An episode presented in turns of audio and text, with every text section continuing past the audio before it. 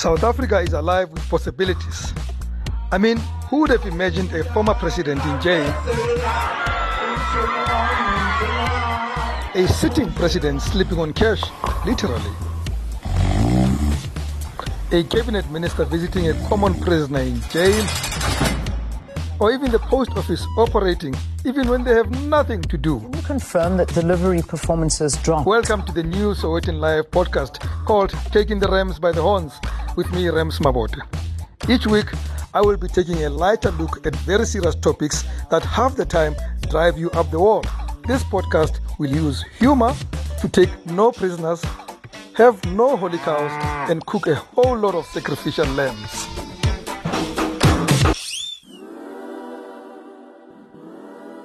Today, I want to start by thanking those of you who always download and listen to this podcast, Taking the Rams by the Horns, a podcast in partnership with Sowetan Live. Our analytics are showing a steady growth, and for that, I am grateful. Continue to spread the word. Intrepid so called people's advocate was back in court this week, even when his own party called on everyone to stay away from work. But I guess each job, each job. I hate being personal, but I must tell you that I'm seriously disappointed in Advocate Daluxolo Mpofu, Dali Mpofu to you.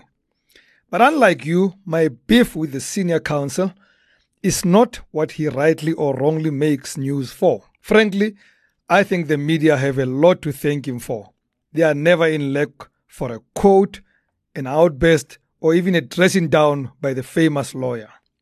Advocate Matansela, Professor, there. Miss, whatever you are, please answer the question. I'm not even unhappy with some of his utterances in numerous court cases he finds himself in.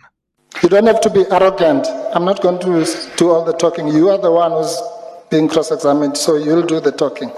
For a man who has represented the good, the bad, and the ugly, uh, including the former President Jacob Zuma, former South African Revenue Services head Tom Moyane, as well as the troubled and suspended public protector Busisiwe Mkhwebane.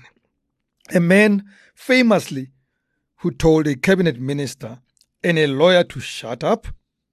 Okay. Mr. Moyane makes allegations. Chair, I'm on the floor. Really, I can't stand this. Okay. This cannot okay. be happening okay. for the third time. Mr. Ms. Leroux must shut up when Mr. I'm speaking. Mpofu, let me just hear before you. Must you just hear. You too, Mr. Koda. Mr. So, Mpofu, uh, I'm still on the, on the, on the floor. You also shut up. No, no, Mr. Mpofu, I'm in charge here. Advocate Mpofu, you are dropping the ball in a matter I believe sits squarely in your chambers. You see, every time Advocate Mpofu is in court, which is pretty much almost every day, and I listen to him addressing the presiding officers, I squirm. My ears and eyes cannot make peace with hearing and seeing Advocate Mpofu, of all people in the land, endorsing with affable nonchalance colonialism and its labels. Not you, I hear myself screaming at my unlicensed 34 inch television. I can understand all these others, the racists and the stooges, but not you, Commissar Advocate Mpofu, giving credence to words and phrases like, My Lord, Your Lordship, as Your Lordship pleases, I beg leave to, and many other vomit worthy words like that. For the life of me, not you, the feisty and fearless lawyer, the former UDF activist, former chairman of the Economic Freedom Fighters, the original Mr. Fear Focal, not that pretender to the throne, and the man who caused the entire mass democratic movement a hernia when it was discovered you were feeding from the wrong chicken pen some years ago. Let me not digress. Of all lawyers in this country, you are the only one who's anointed and knighted Ish, maybe I should not use the last word, but you catch my drift. You, Advocate Mpofu, are anointed to liberate the courts of Azania from this nonsense. I mean, it is awkward enough that you, like your colleagues, wear gowns and those white scarves, whatever they are called, whenever you're in court. It is also quite disturbing that you bow to presiding officers the same way as the English and Abatembu bow to their monarchs. In fairness to other kings, I believe all their subjects bow to them. Subjects? Did I use that word? Shame on me. But that is exactly the point I'm trying to address here. If you, Commissar, the revered ground force, still does all of this and worse, still address presiding officers, most of whom you have scant regard for, as my lord or his lordship, who am I really? I wouldn't even venture my opinion, lest I get hauled to the nearest high court for contempt.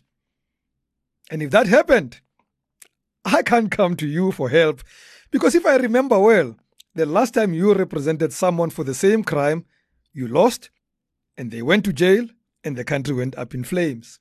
I digress again. You are better than this, Advocate Mpofu. I put it to you that this land of your forebears will not remember you more for your endless number of cases you lost or for the outbursts against peers and adversaries, for which you earned yourself the moniker of the people's advocate.